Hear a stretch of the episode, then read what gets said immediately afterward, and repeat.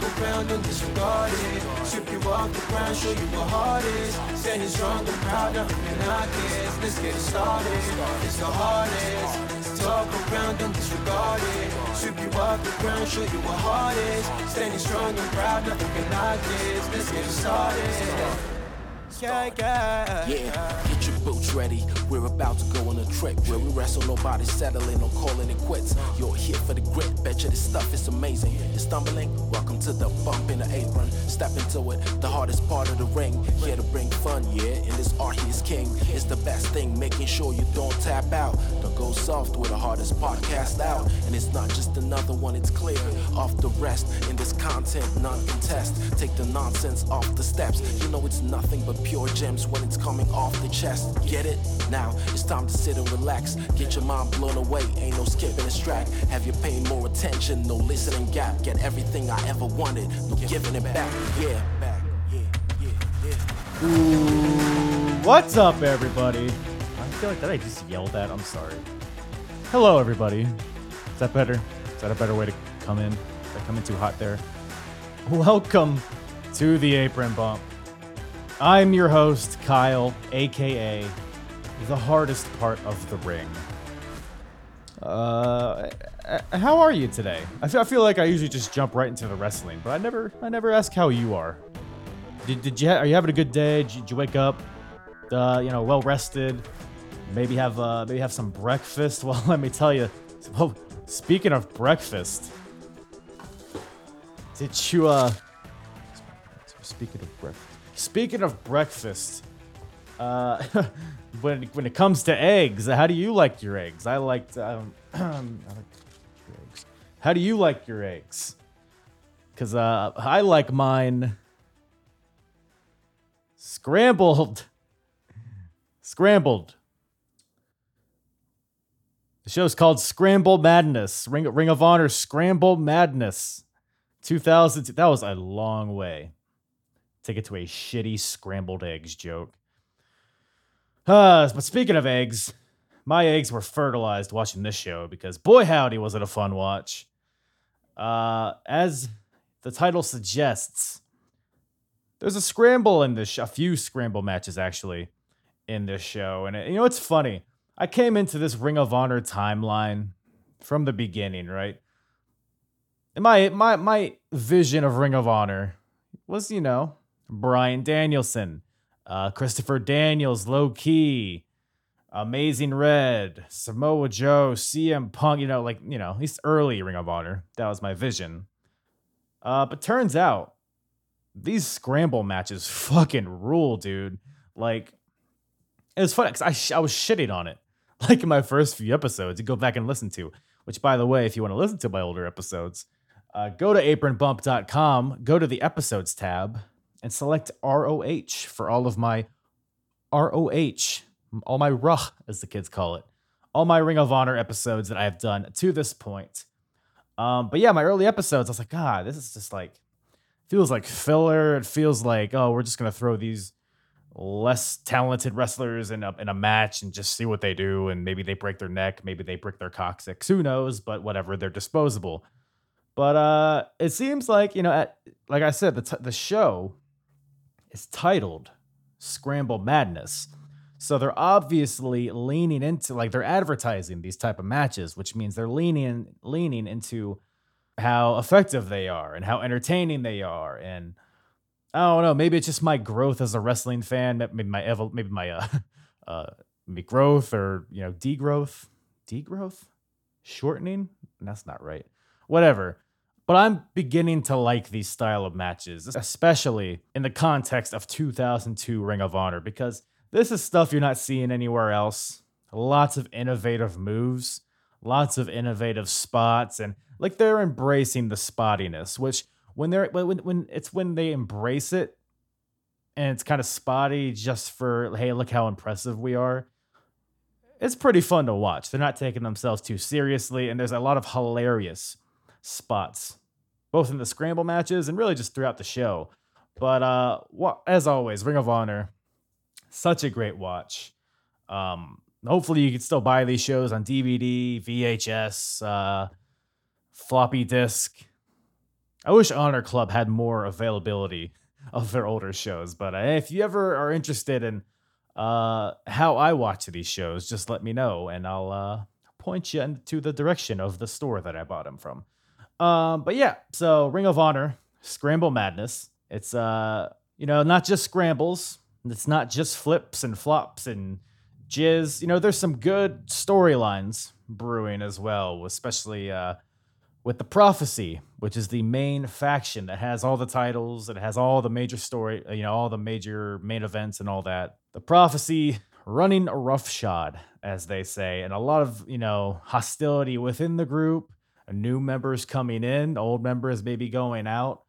Uh, you have a, you have a, a budding rivalry between Bryan Danielson and Doug Williams getting uh getting ignited on this show. Uh, you also have, you know, Homicide stabbing Steve Corino with a fork. So I, I assume those gentlemen will, will will jostle sometime in the future due to that. Uh, but yeah, Ring of Honor. This, like I say it every time, but they're, they, as the sh- shows keep coming, you can start to see how they're further kind of solidifying what their identity is and how that would kind of transform in years to come. But enough of my yapping. Let's get into it. But first, got to give a shout out to my guest, R N from Smacked Raw Podcast. Brought him back on. You might remember him from my Progress Chapter ten episode that I did a few months ago. Had a good old time pulling puds with R N. Uh, Chapter ten, re- recapping that show. So go check that out if you haven't already. That's a good listen. Follow R N on Twitter at Mister eighty-nine eighty-four. Uh, follow the Smacked Raw Podcast on Twitter at Smacked Raw Pod. Their link tree is up there, and it's also in the description if you just want to check them out wherever they are. They do uh, live shows on Twitch, which then get uploaded to YouTube. You can also catch them on any audio platform that you insert sound into your ears. So go check them out. Really entertaining group of people over there.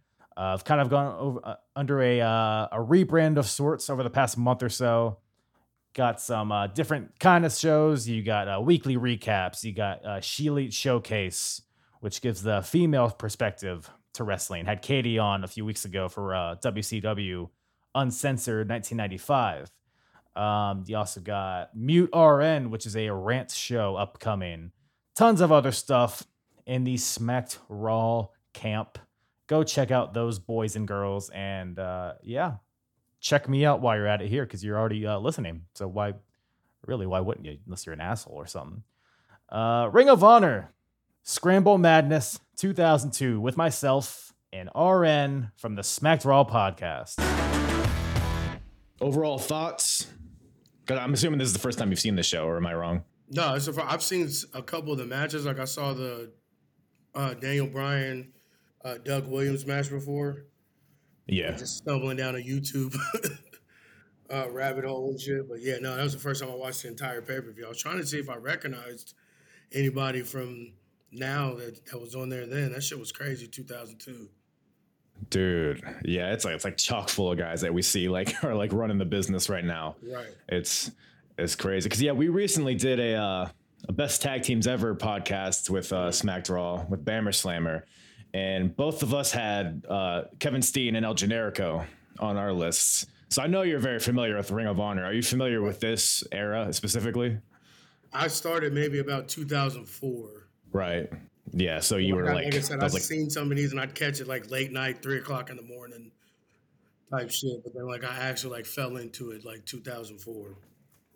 Right. So you're not too familiar with like The Prophecy, for example? No, I know I know, I know who they are and everything. Like I said, I, I got back into okay. it, went back and did some rewatch and some tape trading, some mm. LimeWire shit. Yeah. Oh, you didn't, you didn't buy the V H S that they were oh, plugging in no. the show? Right. It Man, was like I said, time. That was the year I two thousand two was the year I graduated. So like when I was oh, in really? college, high, high school or yeah, college, hi- high school. Okay, okay. So like when I got in college, that's when I kind of got back into it. I met other guys that were kind of into it and shit, and they hit me to some links and stuff and everything. That's kind of how I got back into it. Well, that's Dude, how I got into wired. independent wrestling. Like I never stopped watching like W W E and shit like that, but like that's yeah, what kind of yeah. got me into the indies. Dude, LimeWire was clutch, man. Because that, that's how I watched Ring of Honor too. I would watch it like on this little monitor. Like I would have a, my bed was in the background, and I would watch it like on my my, my right. little monitor. It was, right. But it was like still so fun watching it, like looking back at it. Yeah, I would download it in uh, one of my classes, like overnight, because depending on how long that shit could take, like ten hours to download. Shit, yeah, easy, easy, dude. Um, but yeah, man. As far as this show goes, um. I guess what were your overall thoughts before we get like into the individual matches and stuff? It was innovative as shit. Like some of the stuff, some of the moves they did, yeah. like especially for back then, like it's commonplace stuff now. You don't even like bat an eye at it, but like in two thousand two, that shit was nuts. Yeah, there's some stuff, even if you look at it and like in today's lenses, like it's still fucking crazy. We'll get to the scramble match later right. in the show, but that, that shit was nuts. Um, but yeah, the show opens up with a backstage promo from The Prophecy. So we got uh, Christopher Daniels, Xavier, Samoa Joe, and Simply Luscious, as my cat like nibbles at my fucking ankles. Um, so there's no titles on the line tonight, and Daniels explains that uh, it's because Boston doesn't deserve it. So fuck Boston, I get wherever. It's like Wakefield, Massachusetts or something. I agree, fuck Boston. And we were talking a little bit about Samoa Joe DMing back and forth, and dude, his first of all, he looks like a baby here. Um, and his facials in this opening promo are hilarious because, like, I don't know if you caught the dynamic. I guess they kind of explain it later in the show, yeah. but basically, he's their gun for hire. Yeah, exactly. He's not, but like everybody kind of thinks he's a part of the faction, but he's really just getting paid and doesn't really care. Doesn't he? Doesn't like subscribe to their beliefs at all. Right. Um, so we have Xavier, who's the champion. He doesn't, he doesn't feel like a champion at all, but he's the champion, the Ring of Honor champion. And he's like going in about he's how he's the all around best and all this shit. And you just have Samoa Joe in the background. Like, really? The thing I noticed most about it, this motherfucker, like worst champion ever. Can't even, don't even know how to hold the belt. Like the belt always looks like awkward and like jumbled up how he's holding it and shit, bro. I'm like, hold the belt right, bro. Or just That's put pretty it heavy, man. Face. Which is weird because he does look like a wrestler. Like yeah. among like the people we see in the show, like he probably looks mostly like a wrestler more than more so than anybody else. And he did get a little bit better. Like I I remember seeing him in like P W G a few years later and stuff. He did become somewhat better, but like as of right now, he's he's a fucking jobber, creator, wrestler. Right. That's the thing. He's like, he's not bad. Like I wouldn't say no. he's a bad wrestler. He's just, when you look at the talent that's on this show, it's like right. he gets buried. Even yeah. in the group, even in the, his own group that he's in. Right. He's, the he's like the fourth, he's the fourth best person well, in the group. And on top of that too, like he's the, he's the title holder for the promotion and he wasn't even anywhere near the main event. He was like the third or fourth match for yeah. the main event. So right. And I I guess maybe that's the story they're trying to tell, but I guess right. we'll, we'll get into that when we get into his match. But uh, so after that, what what what'd you think about their um the, the little intro video package to start the show? I dug it. Like I said, it was uh it was low budget, but not in a low budget way. Like if that makes sense. Like the yeah, quality yeah. of it wasn't, but for back then, and like the angles and cuts and everything, like it actually for a two thousand two video package was, that's not W W E, like it actually was kind of fire. yeah, I'm gonna, I'm gonna be honest, I didn't watch it because the last show they did one of these and they like spoiled like a lot of the finishes on the show. I don't know if it did it this time or not, but I was like, you know what, I'm not even gonna watch it because it's gonna like give away the big spots. But it gave um, away a couple, but like I said, I wa- it took me a couple of days to watch the show, so like. I don't. Forgot. I, I forgot. So you know what I'm saying. So like it wasn't. It wasn't too terrible. But I do remember a couple spots it did give away. Right. Yeah. And I'm sure coming into this cold, a lot of guys probably blend together when you're like, right. so you probably don't really digest a lot of it, anyways. So, um, but this opening match here, so we got a tag team match. We got Jay Briscoe and the Amazing Red versus Mark Briscoe and a partner of his choosing. And the partner he ends up choosing is Christopher Daniels. So the whole story here is that Mark Briscoe is now the newest member of The Prophecy, which is, dude, it's so it's so cheesy, but I love it. You have like Mark bowing to Daniels and like, I, he, you're my master, like Raven's. Well, first of all, we got to discuss like how fucking the, the Briscoes were twelve years old on this. They were, they were literally in high school when they like yeah. they, like they don't look. Even if you added the facial hair and tattoos, they still don't look anything like they look on this fucking paper. Like, even though they were saying the Briscoes, like, I had to go back and rewind, like, mm-hmm. this is really fucking Jay and Mark? Like, I Dude. even messaged you, like, bro, the Briscoe brothers? They're in singlets? Like, nothing's yeah. right. Not, like, nothing about them. Like, like I wonder if they go back and look at this shit, like, what, what, like, what were we thinking?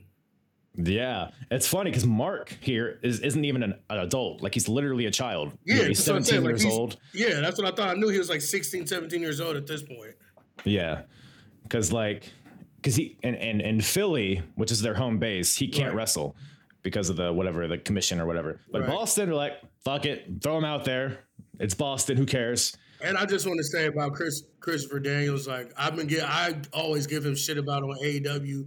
Because he's the old man and everything, but like, I forgot how fucking dope he really was. And like, at this point, yeah. they weren't even calling it the B M E yet. They were just calling it the double jump moonsault. Right. So like, he hasn't even got into his bag yet for real, for them to recognize how fucking good he is. And he he looks exactly the same twenty something years later, like almost exactly the same. Like, it, it was, it, it was, it was a weird trip seeing him. It's crazy, you know, thinking about it. This is only a few years after, because he was almost the uh, the higher power, right? And right? W W F is only like, what, three years after that? It's right, kind of crazy right. when you're watching this, looking at it. Because we're, we're also like three years before his like big T N A run, when like exactly. when the X Division was fired. So he he's done so much in his career, and he's still like at this point really early. Yeah, so. That's what I'm saying. Like, he has, they haven't even started calling it the B M E yet. Yeah, dude, it's it's crazy. He hasn't done like the yeah. It's only the tip of the iceberg for him for right. sure. And he's doing double duty on this show, but this is kind of like uh, I, there's a couple people that do double duty on this yeah, show for whatever it's, reason. It's, but oh yeah, at least three people were in like two or three two yeah, matches, including Amazing Red, who's in this right. match too. Um, but also can't forget uh, Jay's promo uh, to open the show because, uh, like I said, he can't fight him. He can't fight Mark in Philly, so now they're in Boston, so now he has an opportunity. So Jay gets in the ring, and and, and I quote, says, he wants to finally get his hands on his faggot brother. Yeah. Um, it's like, okay, Jay, cool, I neat. I flinched. I never thought that I'd come to the point in my life, because, like, if you, especially, like, for my age, like, I'm almost forty, like, hip-hop and shit, like, that word was used yeah, yeah. in songs, not in, like, not to the... be derogatory towards a gay person, but to be derogatory towards right. a straight person. So, like, I've even had to train myself not to say that shit anymore. So, like, I forgot what era we were in, and I literally was like, old man, old lady, shake, clutch clutch my pearls mode. It's funny, because their parents are ringside, too, which makes it even more hilarious. It's like, oh, literally, mom and dad at ringside. You don't talk like that at home. um but yeah then you know Mark comes out, they do the whole prophecy thing, uh the match gets underway. Um you know Jay and Red, they get some double team stuff going, uh but then once Daniels, he like starts ordering Mark to, he's like basically telling him what to do, and then that kind of allows him to take advantage a little bit. Uh every time Mark Briscoe and Jay Briscoe are in there together, dude, they're like there there's some brothers that when they wrestle each other it like doesn't work. Like right. the Hardys weren't, or were never like that great, even like, you know, stuff like that. But like Mark and Jay Briscoe, dude, they, their chemistry, both with each other and against each other, was always incredible. Well, you could tell, like I said, you can tell that they trained together and they were together, because I think that's what a lot of that comes from too. Yeah, is yeah. that they do train together, and that at this point they've been working together a few years and they're not even fucking twenty yet. So like, I think yeah. that has a lot to do with it as well. Mm-hmm. Uh, yeah, the match, uh, pretty solid match. Some good false finishes. Like you said, he, Daniels hits the B M E, even though they don't call it the B M E, but it's like yeah. beautiful. Like it's most like the way he hits it. He like almost elbow drops his opponent, yeah. which is just beautiful. Uh, we get a code red from Amazing Red, the originator. Uh, Amazing Red. I'm, I was just thinking, did you see the versus shit with Locks and Dipset? I'm, you might not have, but I like that Joel Santana no. had on like a do rag, a scarf, a headband and something else, and like all I could think about was Amazing Red having the same shit on, bro. Like just right. headgear for days. That's that's the two thousand two indie wrestling. Right, uh, I gear. forgot he wrestled in the do-rag with the headband. And we'll see more of that in the Scramble match later. Um, but yeah, this match comes to an end when uh, Amazing Red, he goes for a Hurricane Rana off the second rope. But Daniels blocks it and does like a really smooth transition into the last rites, which is like a crossroads kind of deal. Uh, so Daniels pins Amazing Red. Uh, so him and Mark Briscoe get the win, and Daniels, they go to the outside. They find uh, the Briscoe's parents, and Daniels is like, he's he's in, he's my family now. And all his parents are all sad. Like, oh, it's such good shit, man. Right. Yeah, I, I kind of like this whole deal in the opening match here. The mom and dad being ringside, though, is just the fucking kicker. And their dad is yeah. huge. Like, their dad is huge. Like, at this point, too, he's like twice both their size. All right. Throw him in there. Throw him in right. the match and see exactly. what happens.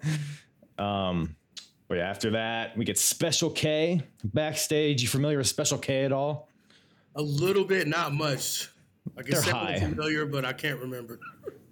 Yeah, that the store they do drugs. That's that's all you need. That's all the backstory you need. Yep. Uh, Joey Mercury's there, which is cool, I guess. And they um, were just grilling him for being like. Damn near call him a pedophile because he was so much older than everybody else in Special K. I'm like, damn, yeah. why are they doing Joey like that? He's probably twenty-two. Dude, I love that dynamic. And they even play more on that in the Scramble match. Um, but before that, we get a barn burner here. So we get Mace versus Mickie James. Woo. It is... Uh, so are you familiar with the Christopher Street connection at all? No, not on this one, no. So their their their gimmick is that they're gay, like that, that's literally it. And w- but one of them, I think he's out with an injury or something, so he's not there. So it's just one of them, which is Mace. Um, and they had a whole storyline where it's it's really more of an Alice in Danger versus Alexis Lurie feud more than anything. Right. Um, but we got an intergender match here. It's really nothing much to it. I mean, women's wrestling isn't really a thing. So it's it's right. more of like a spectacle than anything, honestly, even though it's Mickie James and she's like one of the best workers probably on the show. Um, at one point, Mace, he hits a clothesline in the corner, like the most shitty, soft clothesline you'll ever see in your life. And even the crowd's like, oh, like they do like a what? Yeah. And the commentator's like, I'll just say it. That was the gayest clothesline I've ever seen. It's just like... I guess. I mean, that's that's yeah. pretty accurate, I suppose. Yeah, this this show just would not have made it at all. It'd get about ten minutes in before they'd pull the plug on it today. the, uh, yeah. Yeah, it was just, uh, like I said, it was so many moments where I can't believe it, but I actually did cringe on some of this shit. Like, uh, two thousand two yeah. out. Still, we're we're in Katie Vick era, so yeah, that tells yeah. you anything about what uh, what people's mindsets are. Um, but there's one point where Mace, so I call this move, move the slug. So it's kind of like the caterpillar that Otis does, but he just kind of crawls and crawls over his opponent, uh, and rubs his dick all over their face. So he tries to do that to Mickie, but Mickie grabs his balls and then, uh, hits a top rope D D T for the win. This is a crazy sentence I just said. So Mickie right. James wins after grabbing the guy's balls. Uh, Alice in Danger gets in the ring afterwards and kisses Mickie James because it's two thousand two and everybody loves lesbians. Yep. Uh, and then Ga- so the commentator, I don't know if you caught this, it's Gabe Sapolsky on yeah. commentary, even though he goes by a different name. But after all this deal happens, he's like, this feud is over.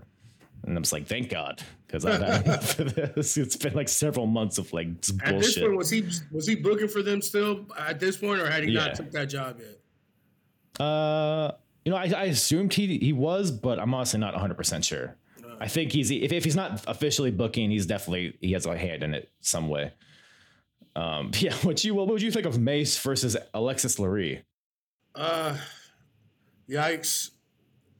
that's that's, I that's, mean, that's about note. The best I could do. And like you said, it wasn't like at first I was like, man, they are really disrespecting me, but then I had to think back, like you said, like. At this time, women's wrestling was bra and panties matches and pillow fights. So yeah. it was what it was. Yeah. Yeah. She, she made the best of it. And I guess she right. kind of came out on the other side. So, um, But after that, we go back backstage to Steve Corino. Um, so the last show came to a close with him getting stabbed in the eye by Homicide with a fork, because Ring of Honor. Right. And uh, so he says, Steve's pissed, like, this is bullshit. Uh, I'm leaving. I thought Ring of Honor was real wrestling. And you have this, this, this thug stabbing me in the face with a fork. So he's like, I'm going back to Japan where they respect real wrestling. Um, and that's pretty much it. This is a point where guys in Ring of Honor would go back and forth from Japan, yeah. you know, so it's kind of just a way to write them off, I guess, for the time being. But I know Corino and Homicide have a, a pretty long feud, like towards the end of two thousand two, two thousand three. So just getting off the ground with that. Um, that kind of plays into why uh, Samoa Joe and Homicide have a match later, is because Joe and Corino are tight. Um, so pretty much building up to that, right? With that segment.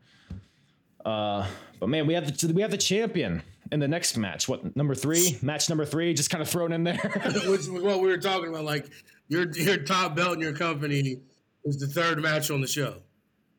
Well, hey, at least he's facing someone uh, pretty with a pretty big name, right?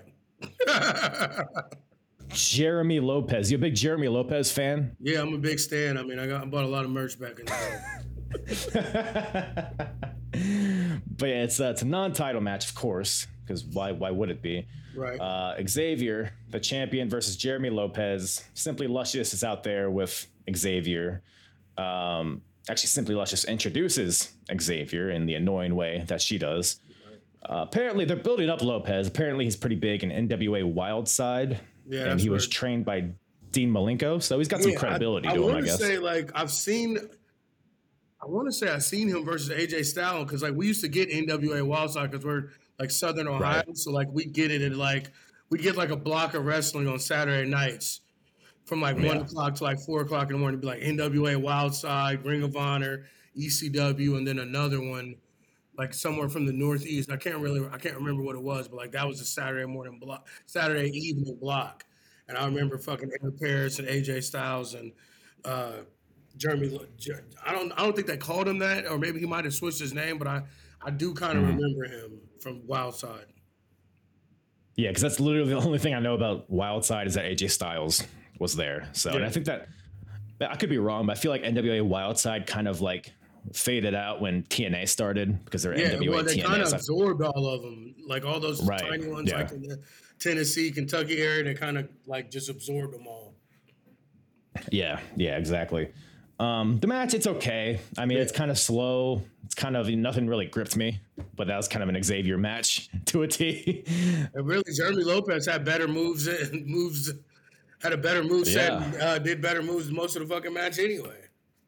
Dude, that uh, that tornado. So he hit it's like a tornado D D T, but with a double underhook. Right. But then like transitions directly from that into a tiger powerbomb, and you, you could see his Dean Malenko influence and that kind of stuff, which is pretty cool. Yeah. Um, you know, Xavier, he has some decent moves. He has like hits like a F five G T S, I yeah. guess you would call it. Um, but ultimately, Xavier, the champion, uh, he ends up winning with the X Breaker, which is like a uh, cross neck breaker of sorts, Rude Awakening, uh, followed by followed by a four fifty splash for the win. Um, but yeah, like I said, I think that, at least. I hope the story they're trying to tell here is that how shitty of a champion Xavier is and how he doesn't deserve it, how he's only champion because of the prophecy.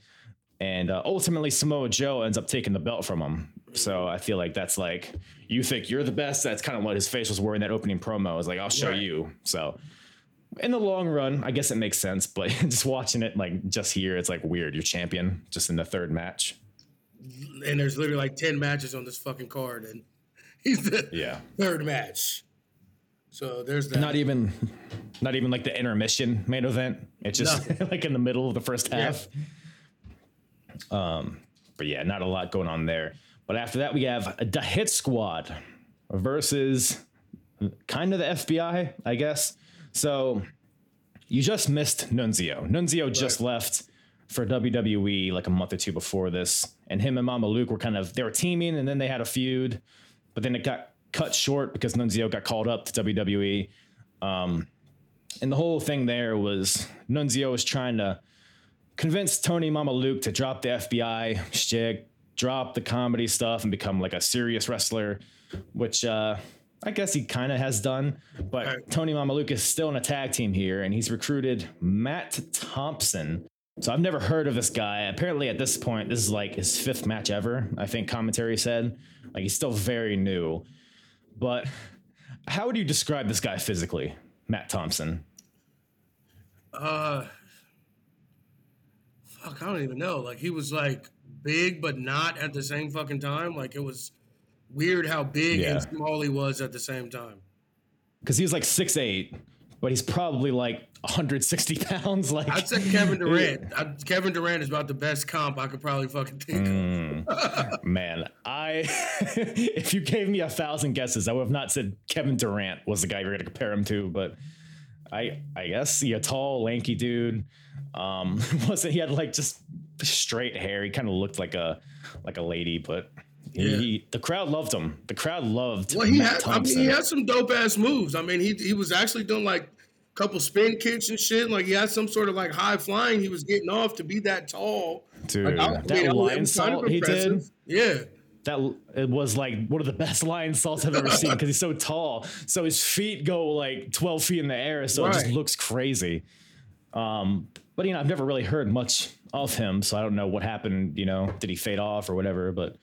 Um, but yeah, they're facing the Hit Squad here, who are just these two big, you know, New York dude, I don't know, how, you know, something like that. But, um, they, the match is pretty much them, the Hit Squad, brutalizing Tony Mamaluke with just right. stiff ass clotheslines and suplexes.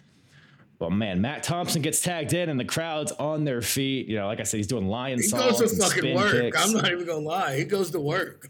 It was dope. Dude, Matt Thompson for R O H champion. Let's do it. Let's right. do it. But uh, at the end of the match, Tony Mamaluke has Mac in a guillotine. But while this is happening, Mafia hits a burning hammer onto Matt Thompson. It about breaks Matt Thompson's fucking neck. Oh, yeah, that's a rough one. Right on his head. Yeah, I mean, the Hit Squad, their whole thing is like, hey, we're just going to actually hurt you. And uh, because wrestling. Because it's like right after the Attitude Era, and it's like transitioning into an era of like W W E where it's kind of like a weird transition. So I feel like a lot of the indies are like trying to compensate for that with like, we're so not sports entertainment that we're just right. going to actually hurt you. So that's kind of what their deal was here. Um, but yeah, the Hit Squad wins, pretty much just a showcase for them, but a uh, pretty fun introduction to Matt Thompson too, I guess. What do you think of this match? Uh, it was, like you said, it was, it, I guess it was supposed to be a squash match, but not really. Like, yeah, but they did, uh, the Hit Squad did have a couple of dope moves. Like they had one, the one guy, he had one, he gorilla pressed him, dropped him down to like, he was going to world strongest slam him and then flipped him. Mm. Back. Like they, they had some decent shit to be just two big guys in the ring. But Matt Thompson was yeah, yeah. in the store of this shit. Yeah, yeah, for sure. Um, but man, after that, we have, so this show is called Scramble Madness, and this is why. So we have a ten-man tag team scramble match. So we got Divine Storm, the team of Chris Divine and Quiet Storm, uh, the Amazing Red, and the S A T versus the team of Special K, which is just, it's ten, or it's five, the high guys that are all wearing baggy pants and headbands. Right. And but you also got Joey Matthews in there, who is like a few years older than them, but he's like the old uncle that's like trying to be, you know, hello fellow kids, like that kind of deal. Right. They act like he was like forty years old. He was probably twenty-three, twenty-four. Oh, yeah. Well, the great thing about this match is you have all these guys flying around, but right. then Joey Matthews will just grab a headlock on a guy. Literally. But he'll start booing. Straight rest holding shit out of nowhere after they just did a fucking crash yeah, yeah. on both sides of the ring, tore up the uh, the the ringside uh, cage or whatever the yeah, hell yeah. that was supposed to be, and then he do a rep over for five minutes. Like it was, the storytelling. I can't. I I for what trash this was. This it was actually decent storytelling and psychology for this to be the train wreck that it was. Honestly. Dude, all right, so I'm gonna be honest, I watched this like last Friday or something, and I was drinking while watching the show, and by this match I was I was a little too I wasn't hammered, but I was too drunk to follow a lot what was going on in it this wouldn't match have mattered, bro. Had... it wouldn't have mattered. But I mean, I did, you know, I did catch a few spots. Um, I watched it completely sober. Couldn't fucking keep up. All right, good. It wasn't just me then, because I was going cross-eyed no. watching this shit. No, it wasn't. What were, uh, what what spots stuck out to you in this uh, match? Fast Eddie did, like, you know, the the luchador spot where like six of them grab each other and wait for the guy to do a move from the outside. But he got so fucking high and like his legs came down. Like, luckily those weren't real guardrails and it was just fencing mm-hmm. that they got from Home Depot, because his shins literally hit that damn thing, but it dented it. Like, normally if that was normal guardrails, and I've seen this happen in person before at a Pro Wrestling Revolver show here in uh, Ohio, that like Sammy Callahan and the Chris Brothers run, a guy did a moonsault, yeah, yeah. literally snapped his shins in fucking two at the show. So like, I thought that's what was going to yeah. happen, but then I realized, oh, that's just aluminum fencing, hollow aluminum fencing from Home Depot, so it saved us. Right. Like, well, that, it, yeah, it's funny you bring that up.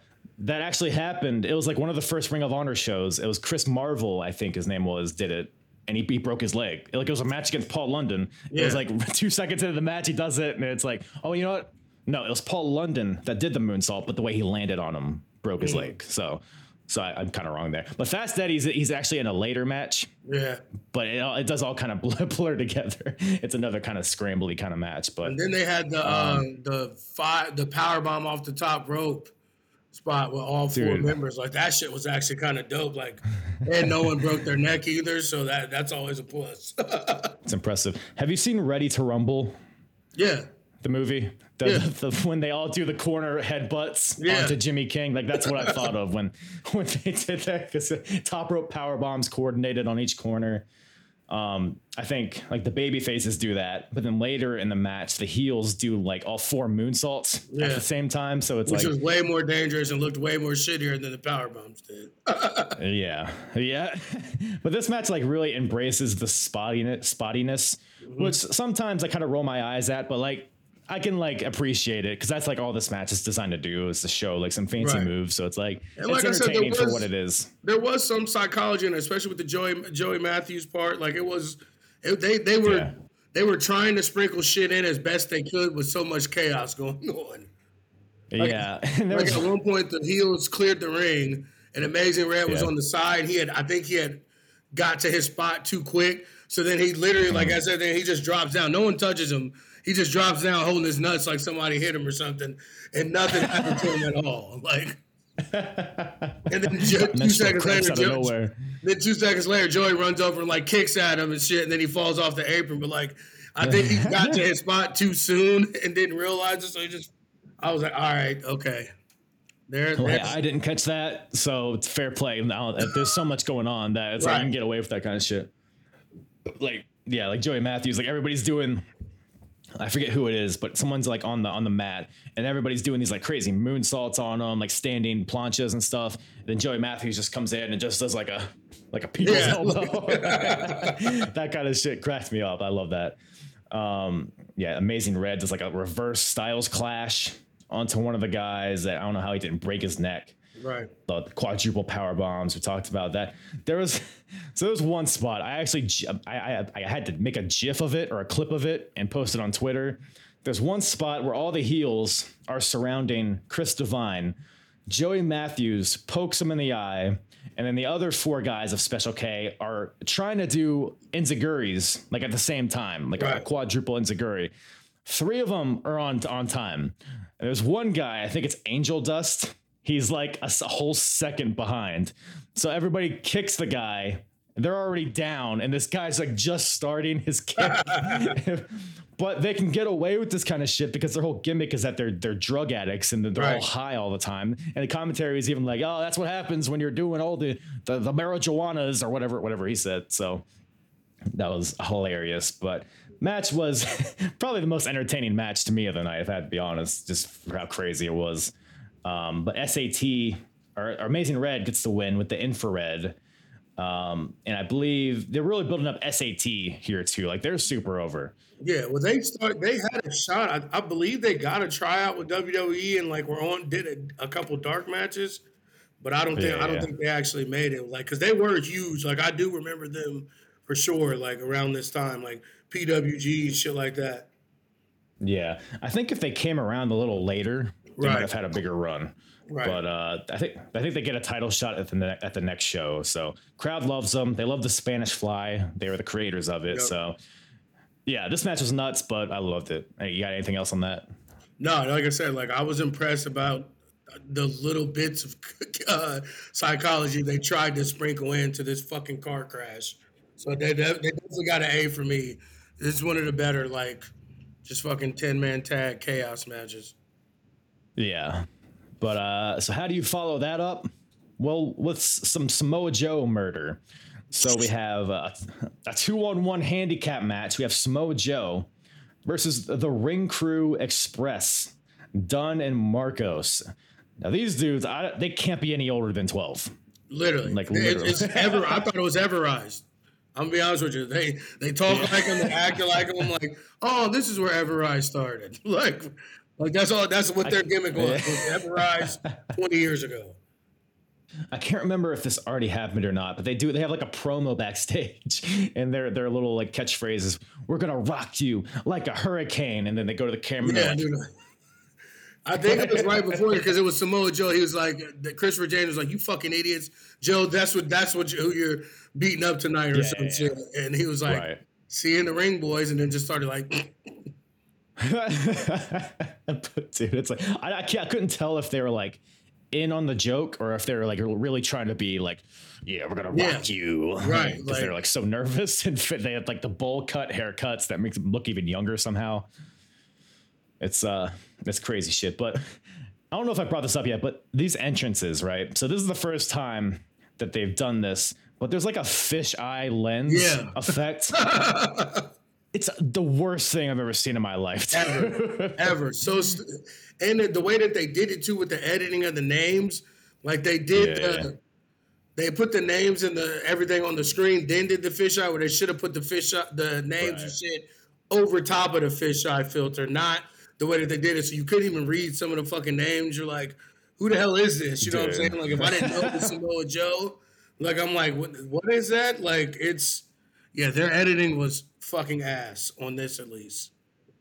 Yeah, it, it's really bad. Like, I, I couldn't, like, they're just trying to do too much. But, right. Um, and Samoa Joe, this, I noticed it in this match because Samoa Joe is like this intimidating dude. He's coming out here, he's like, yo, slitting his throat. And he, he walks out, and he just had this goofy fisheye, like, effect on his face. It's like, oh, right. he's just, he's just Joey Samoa walking out here. Um, but yeah, just a squash match here. Uh, there's one point where Joe, like, he like flips Marcos's shirt over his face, like a hockey, like he pulls his shirt oh. over it, but he like whips him into the rope and he can't see. Oh, it's so good. He slapped these motherfuckers so fucking hard. Like I know.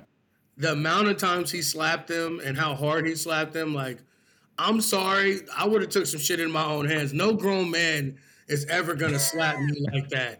Ever. I don't give a fuck if it's make-believe or not, predetermined outcome. Like, no grown man is ever going to slap me on my face like that. Yeah. And, and, and where it's recorded and somebody can go back and see.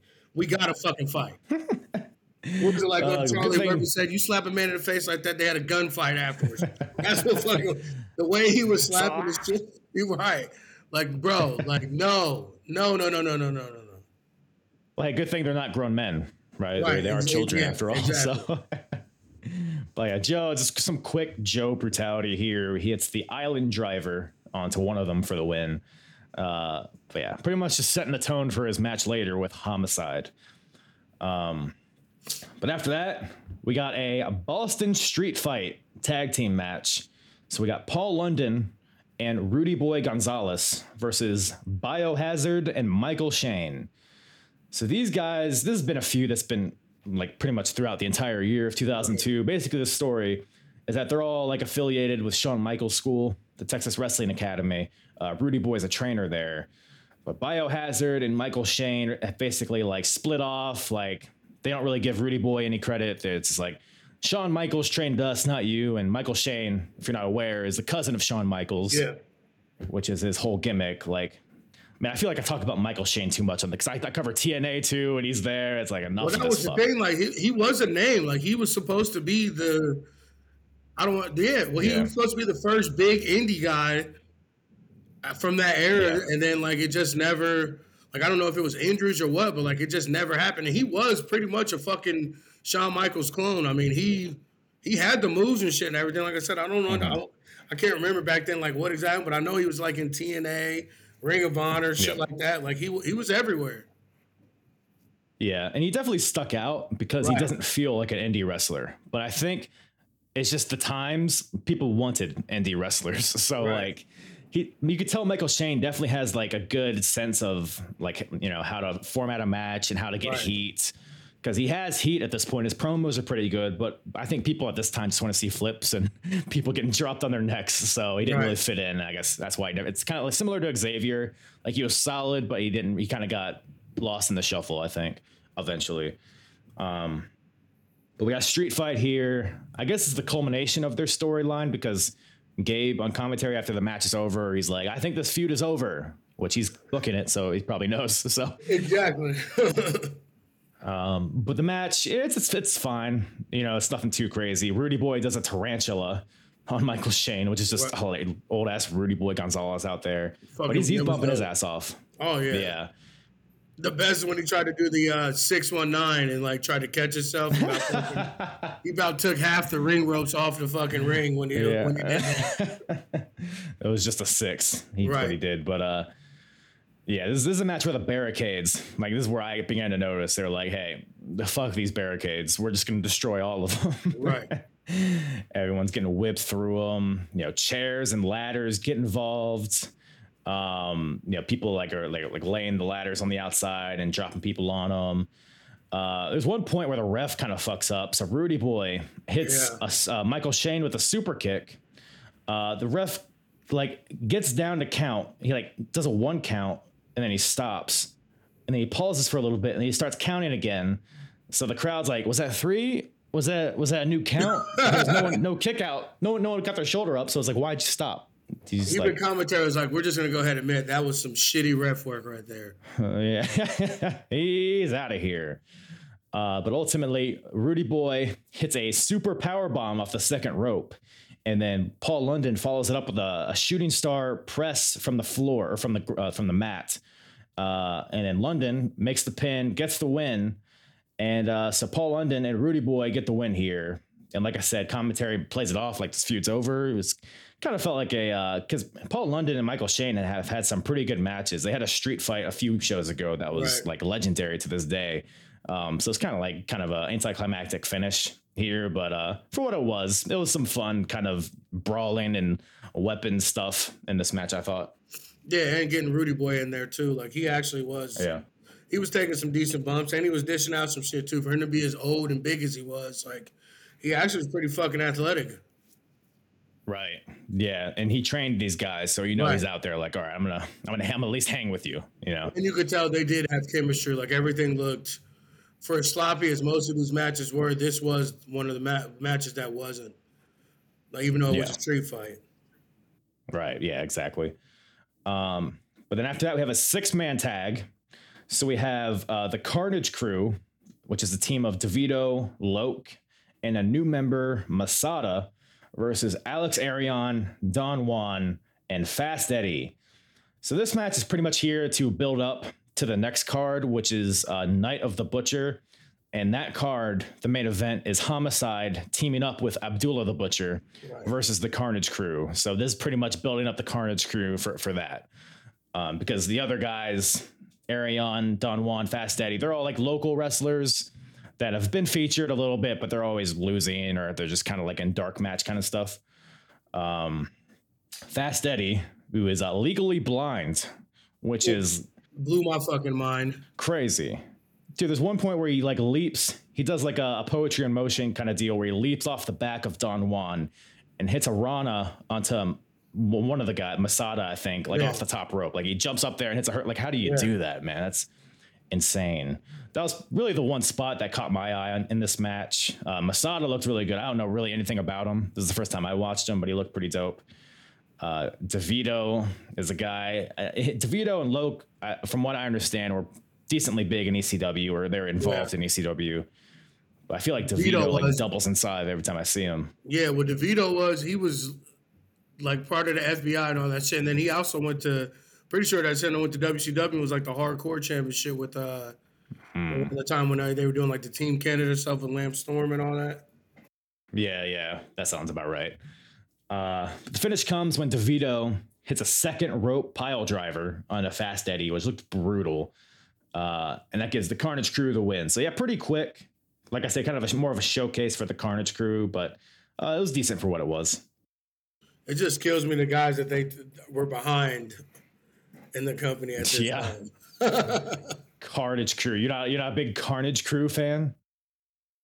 No, I don't even fucking know who Carnage Crew is besides the I don't really know what they uh because I know we're, we're like on the heat, we're, we're about to hit like the whole C Z W invasion. Right. So I imagine they could be involved in that somehow. I don't really know a lot about it, but that seems like they would fit in pretty well with that kind of stuff. But yeah, like, like you said, like all the talent they have and like, this is, the, these are the guys, but it is what it is, I guess. A couple of guys in jeans and t-shirts, a couple Tommy Dreamers out there. So I get it. I get literally, it. It was literally a group of Tommy Dreamers. That's, that's, a, yeah. that's literally what it was. But man, so this is probably the match that I was looking forward to the most on this show. Samoa Joe versus Homicide. Uh, but we were talking about it on Twitter, and this match seemed a little too quick for me. Yeah, it was like, especially how you built it up. I'm like, oh, fuck, these guys are probably going to fucking go an hour, tear each other the fuck apart. It was like, yeah, was it even ten minutes? Like, I don't think it was. I think it was less than ten minutes. Yeah, and then how they ended it to the finish. Yeah, it was uh, like because Samoa Joe and Homicide, I mean, they're both like at the beginnings of their run at this right. point. So I'm sure they have other matches in the future that are probably more epic. But yeah, this is like a weird because Homicide just broke off from his tag team that he came in with.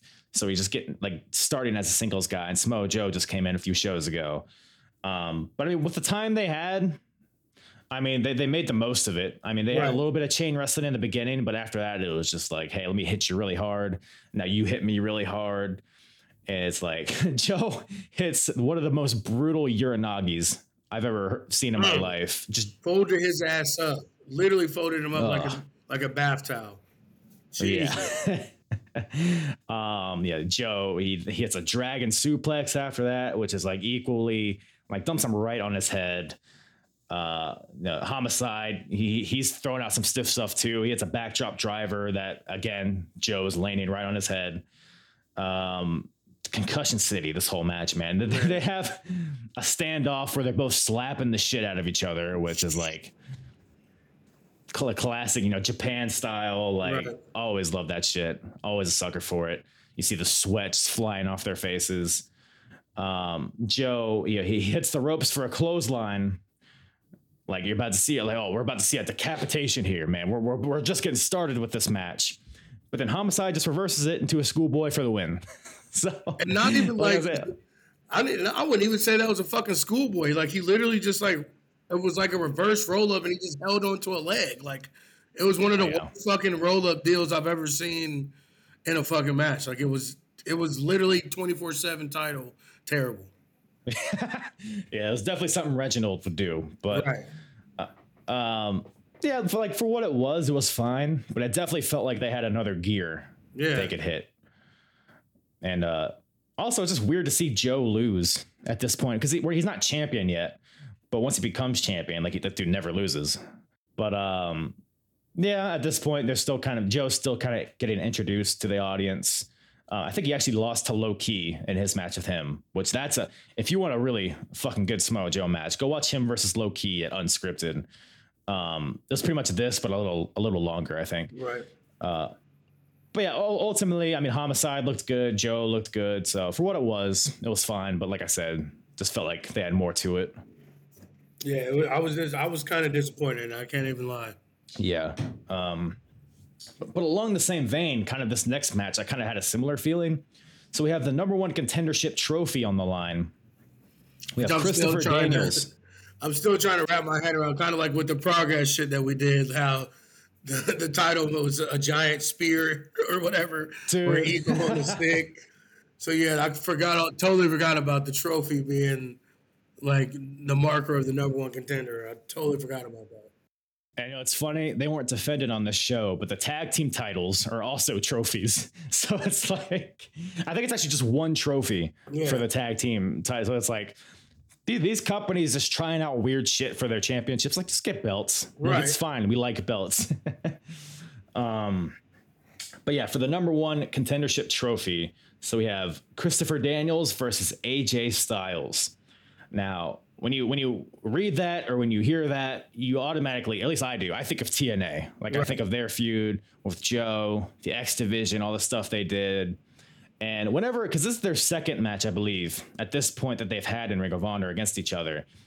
And, like, that's a good match. Like, it's a really good match. But whenever I'm watching it, I'm like, man, I feel like the T N A stuff they did was better than this. Well, yeah, well, a lot of that was, too, they haven't they hadn't gotten to that gear yet. Because the T N A stuff, that was that was two or three years after all of this. Like, what right. we were saying earlier about Christopher Daniels, like, they weren't even calling it the B M E yet. So, like, he hasn't, they neither one of them had really... This is A J fresh off uh, Wildside and everything, and breaking off from Air Paris and all that shit too. So like, they none of none of them had hit their stride yet. Which, again, like this one, like I kind of knew more about this match and about this feud than I did about some of the other things because T N A and all that shit. So like this match, yeah, yeah. I knew that there was more to come with this, so I wasn't as disappointed as I was with the Joe and Homicide match as with this one. But like you said, it was a decent match. I mean, it is what it is. I mean, these are two of the best in the world, kind of still yeah. to this day as well. And this was fucking almost twenty years ago. Right. Yeah. You, you get all the greatest hits from these yeah. guys. Uh, I did like the finish. So they, yeah. they're like trading roll-ups. It's real. Like all their transitions and counters are so mm-hmm. smooth at this point, even though they're early on in their feud. Uh, but A J, as they're trading like roll-ups, A J eventually deadlifts Daniels up and hits him with the Styles Clash for the win. Uh, so A J is the new number one contender and will face Xavier at the next show. But after this match, Mark Briscoe and Xavier, the rest of the Prophecy, hit the ring. Uh, they attack A J, but then Jay Briscoe comes out to try to make the save. Uh, then Amazing Red and S A T come out. So now they have the numbers, the baby faces do. So uh, the Prophecies ran off by all these guys. Um, and A J, Xavier is still in the ring.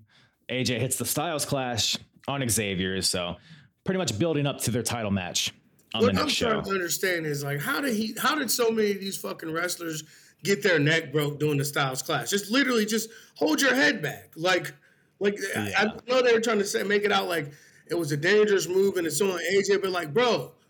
Don't you know how the move is ending? Just literally hold your head back and your face won't touch the ground fucking at all. Like, I can't even wrestle. Right. I'm the most unathletic motherfucker on the planet, but I put me up on the fucking Styles Clash.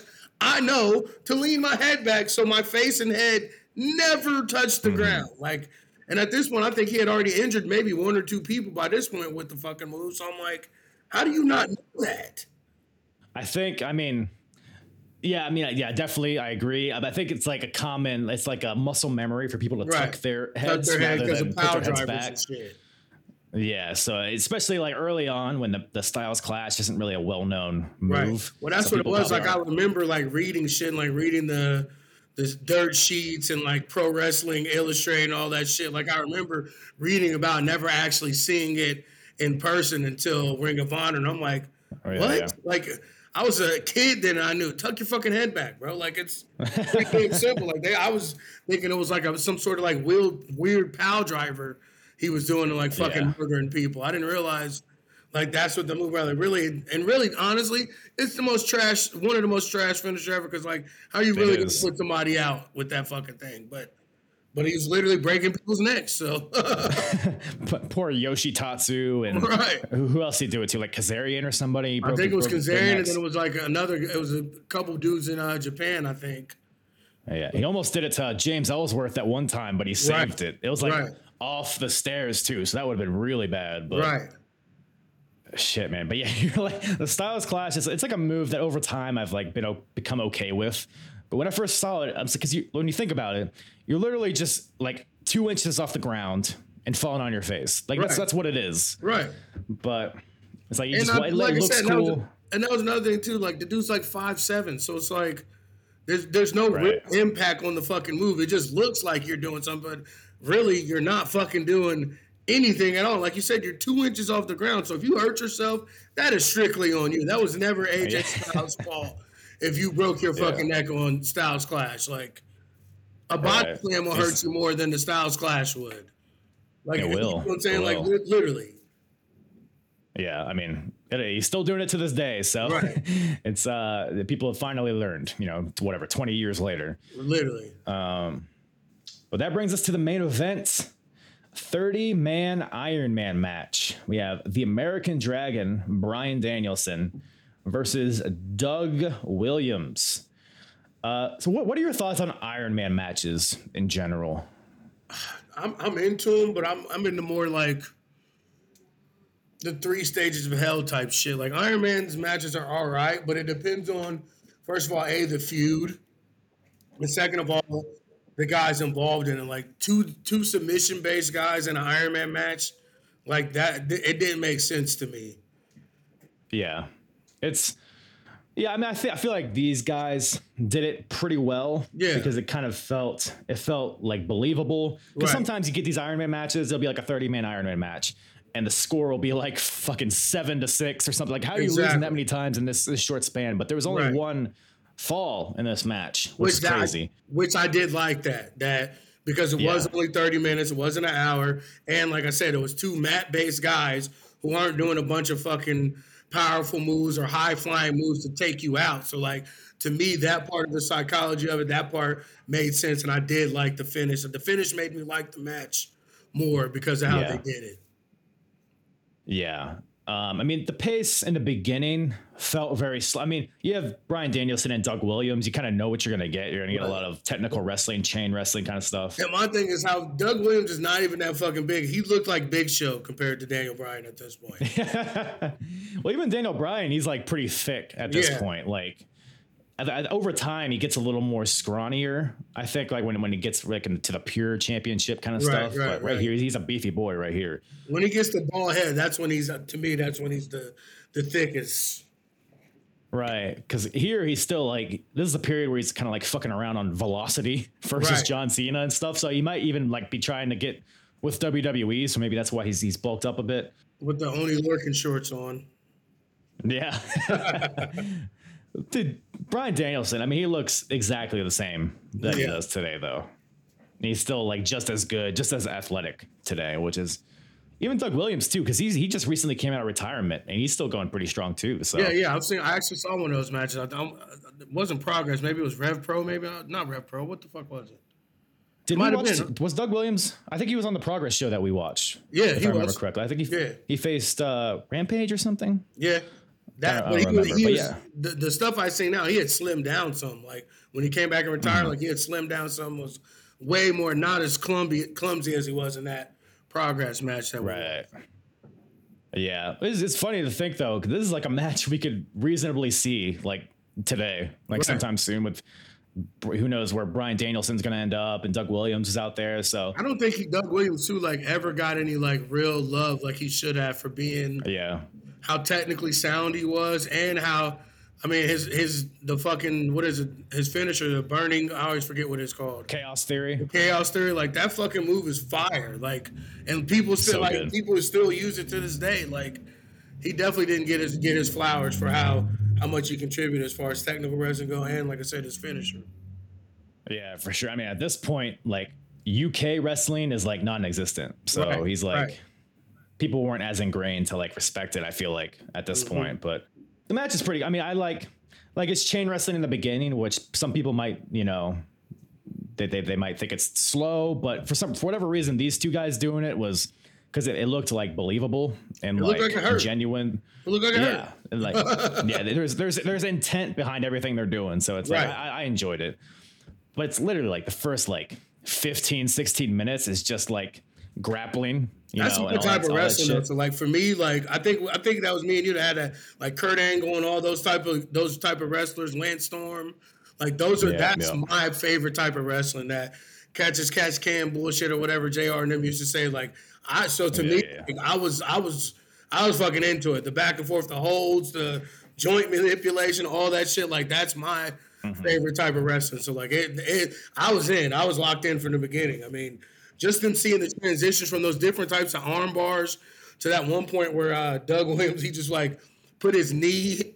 They were standing up. He had kind of had him down. He just put his knee like right underneath his fucking armpit and like just bent the arm back just like a little bit. I'm like, bro, there's you can't tell me that doesn't hurt in real life. Like, fake or not, you cannot tell me bending at the elbow like that on somebody. You oh yeah, tell me that shit doesn't fucking hurt. I'm sorry. oh yeah, you know, you know, these guys are out there like, yeah, I'm gonna show you a little something. Yeah, they're stretching the fuck out of each other for sure. My my favorite one. This is like more towards the beginning, but Doug Williams has Bryan down and he puts his head on Bryan's leg, so he's yeah. like using his head to like dig, and he's like has like a yes. leg lock while he's doing it. Like this, oh, this British, British savage. Uh, He kind of had him like, it was kind of like a reverse cross face, and Daniel Bryan was just fucking slapping the shit out of his face. Yeah, yeah. like, just because. Yeah, it was just like, when you fucking hold your little brother down, just torturing him. He was just fucking slapping the shit out of him. Like, damn, all right. Yeah. Oh, such so good. Yeah. Um. So this is a thirty minute match, but so like about halfway through, uh, Daniel Danielson hits a superplex from the top rope, which is like the first big move of the match. Right. Um, both these guys are trying to, they're like countering dragon suplexes. Like they're both trying to hit a dragon suplex on each other. Uh, but Bryan ends up hitting one onto Doug Williams, and that gives him the pinfall. So he beats Doug. Um, but ultimately that's the only fall of the match. Um, which is like, you know, twenty minutes in or whatever it was. Uh, I mean, towards the end, like the ending stretch was really good. Like a lot yeah. of good counter wrestling. Yep. Uh, yeah. Doug, they do the spot we see on a lot of Bryan Danielson matches where Danielson's going for a, uh, a backdrop suplex off the top rope, but Doug counters it and lands on Bryan. Um, he, Williams keeps trying to hit the chaos theory, keeps getting blocked, but he finally hits it. But amazingly, Bryan kicks out of it, which is like something you never really saw. Cause that right. the chaos theory was like kind of like the Spanish fly. It was like that super move that beat everybody. Um, Bryan kicks out. Uh, Doug Williams hits a knee drop from the top rope, which is like another one of his finishers. I think mm-hmm. even the Progress show we covered, he that's how yeah. he won the match, was with a knee drop off the top rope. Uh, but Bryan kicks out again. Um, so at this point, you know, Doug kind of has Bryan on the ropes. So you like feel like like a pinfall is coming. Doug Williams hits a second chaos theory, but Bryan's feet, he just kind of like accidentally rolls into the ropes, so it breaks up the pin. Uh, I like that. You don't make him kick out again, but he right. kind of gets lucky. Um, Doug hits a brain buster after that for another two counts. So it's like, man, you can't like, you can't beat this guy. Um, and then at the last minute, you hear the one minute remaining warning from the ring announcer. Um, Bryan, he's kind of, he's fighting back. He's hitting all these stiff European uppercuts. Uh, he sets up Doug Williams on the top rope, hits a back suplex. And it's at that point you're like, okay, we only have like thirty, forty-five seconds. Like that's got to be the end of the match. But then there's a great false finish where Bryan, after hitting this suplex, he goes for the pin, but then Doug Williams just rolls him up into like a like a small package kind of deal. Like I that, I bid on that one. I thought that yeah. was going to be a pin, uh, but it wasn't. Daniel Bryan ends up or Bryan Danielson ends up kicking out.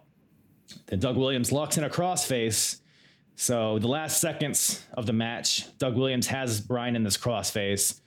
You know, the class, that's pretty much how most Iron Man matches end, I feel like, with somebody in a submission right. and like, can they hang on? But Bryan hangs on, doesn't tap out. So uh, Bryan Danielson wins this Iron Man match one to zero.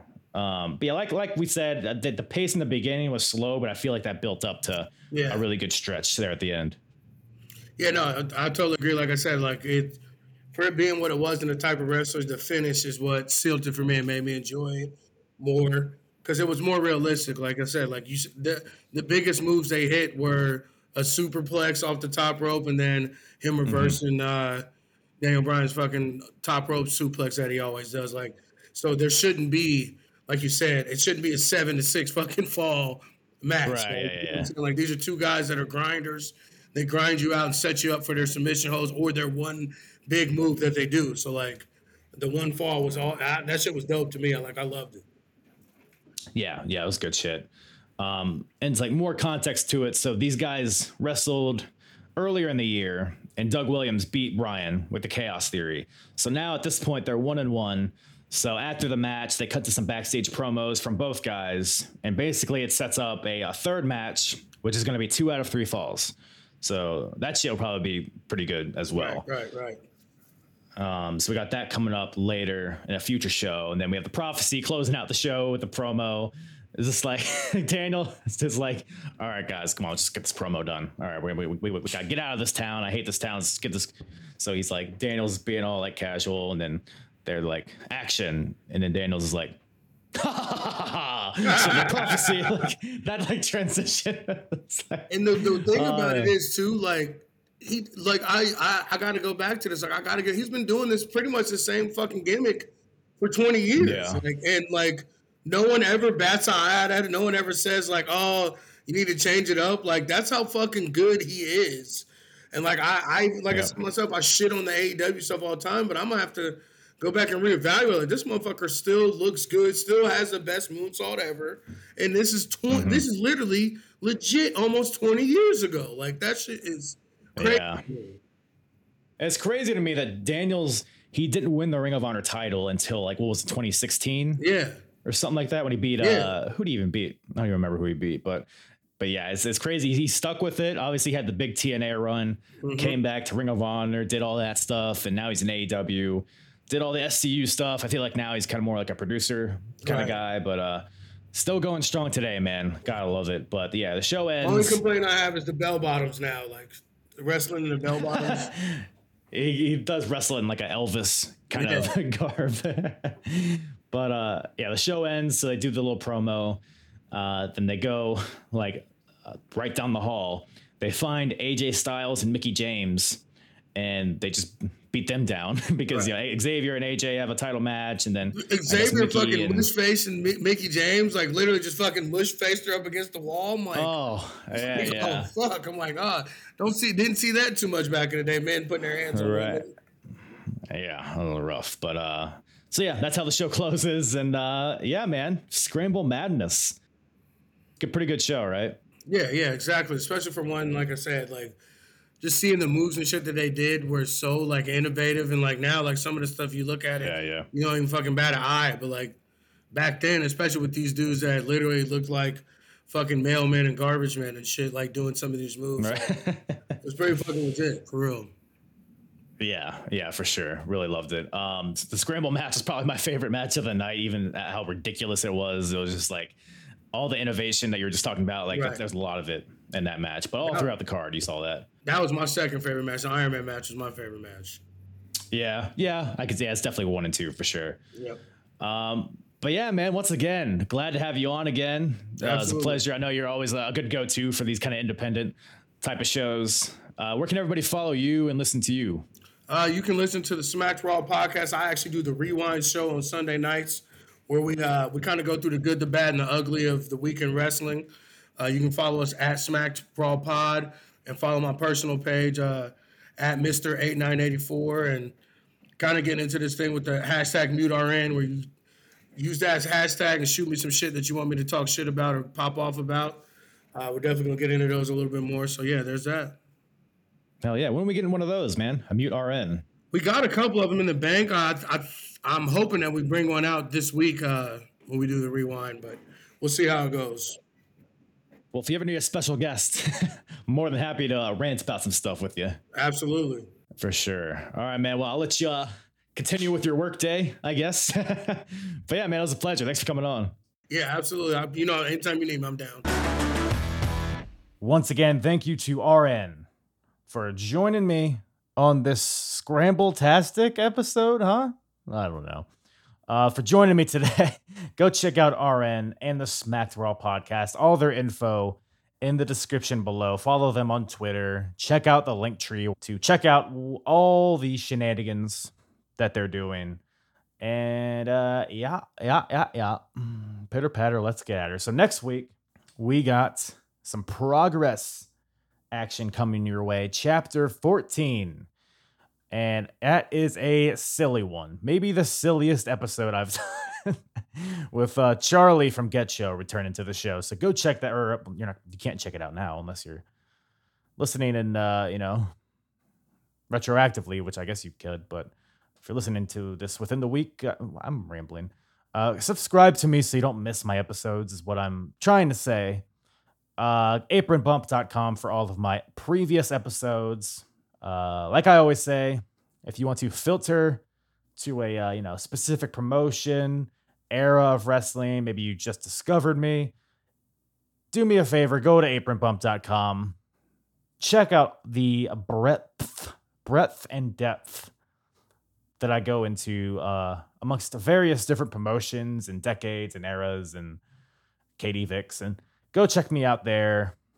Subscribe to me on all the socials, all that also on apron bump dot com and in the description of this episode. Kiss your mother on the mouth, slap your dog on the ass, and slap me in the ass. I don't know. Thank you, everybody, for listening. Oh, turnips. I'm hard. Yeah. And the hardest. Talk around and disregard it. Strip you off the ground, show you what hard is. Standing strong and proud, nothing I guess. Let's get started. It's the hardest.